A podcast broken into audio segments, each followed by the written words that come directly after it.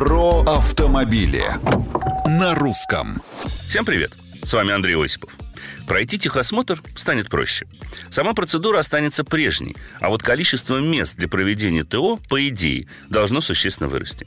Потому что Минтранс выпустил приказ, смягчающий требования к пунктам техосмотра. Так, из перечня обязательного оборудования исключены компрессор, манометр и шумомер. Изменено действующее требование габаритам осмотровой канавы, а также исключено правило, согласно которому адрес пункта должен быть внесен в Федеральную информационную адресную систему, с чем часто возникали проблемы. Кроме того, при проверках и сертификации Российским Союзом автостраховщиков, а именно он лицензирует пункты ТО, не будут проводить ревизию вентиляции и отопления в помещениях.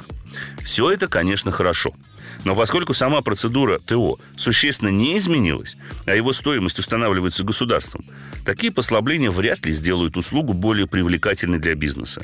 Да и продажу диагностических карт таким образом не прекратить. Комментарии, мнения предложения приветствуются на страничках Русского радио в социальных сетях. С вами был Осипов. Про автомобили. На русском.